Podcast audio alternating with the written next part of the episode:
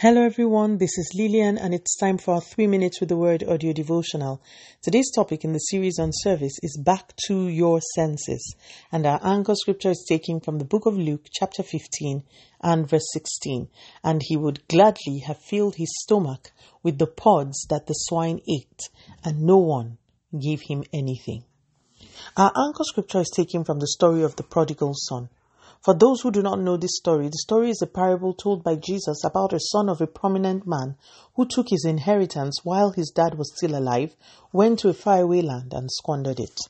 When his money had finished, a famine now arose in the land, and things got so bad that he had to get a job feeding pigs. He became so broke and hungry that he began to actually beg the pigs for their food. As I listened a few days ago to someone speak about this story, I can't even remember who it was. Something dropped in my spirit for someone who will be listening to me today. At the time that this guy was sharing from the pig's food, he was at the lowest of lows in his life. There is someone listening to me today who is at the lowest level of their life. I perceive that this person listening to me has committed the vilest, dirtiest, most despicable sins that they cannot even share with anyone. You are ashamed, guilt ridden, and you feel hopeless. The Lord is speaking to you today if you are that person. The very next verse, verse 17, says of this young man that when he came to his senses, he decided in his heart to return to his father. Please Go and read verse 17 of that scripture.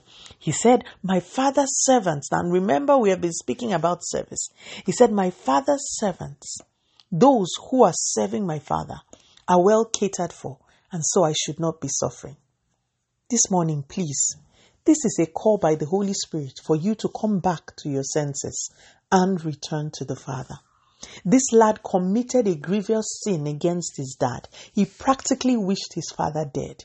Yet the father was only too glad to forgive him. Nothing you have done is too grievous. The blood of Jesus washes whiter than any cleaning agent you know of, and that blood is available to you today. God is calling you, my brother. He is calling you, my sister. He is saying, Come, accept what Jesus has done on the cross and begin a new life. Though your sins are red as scarlet, He will cleanse you and make you white as snow.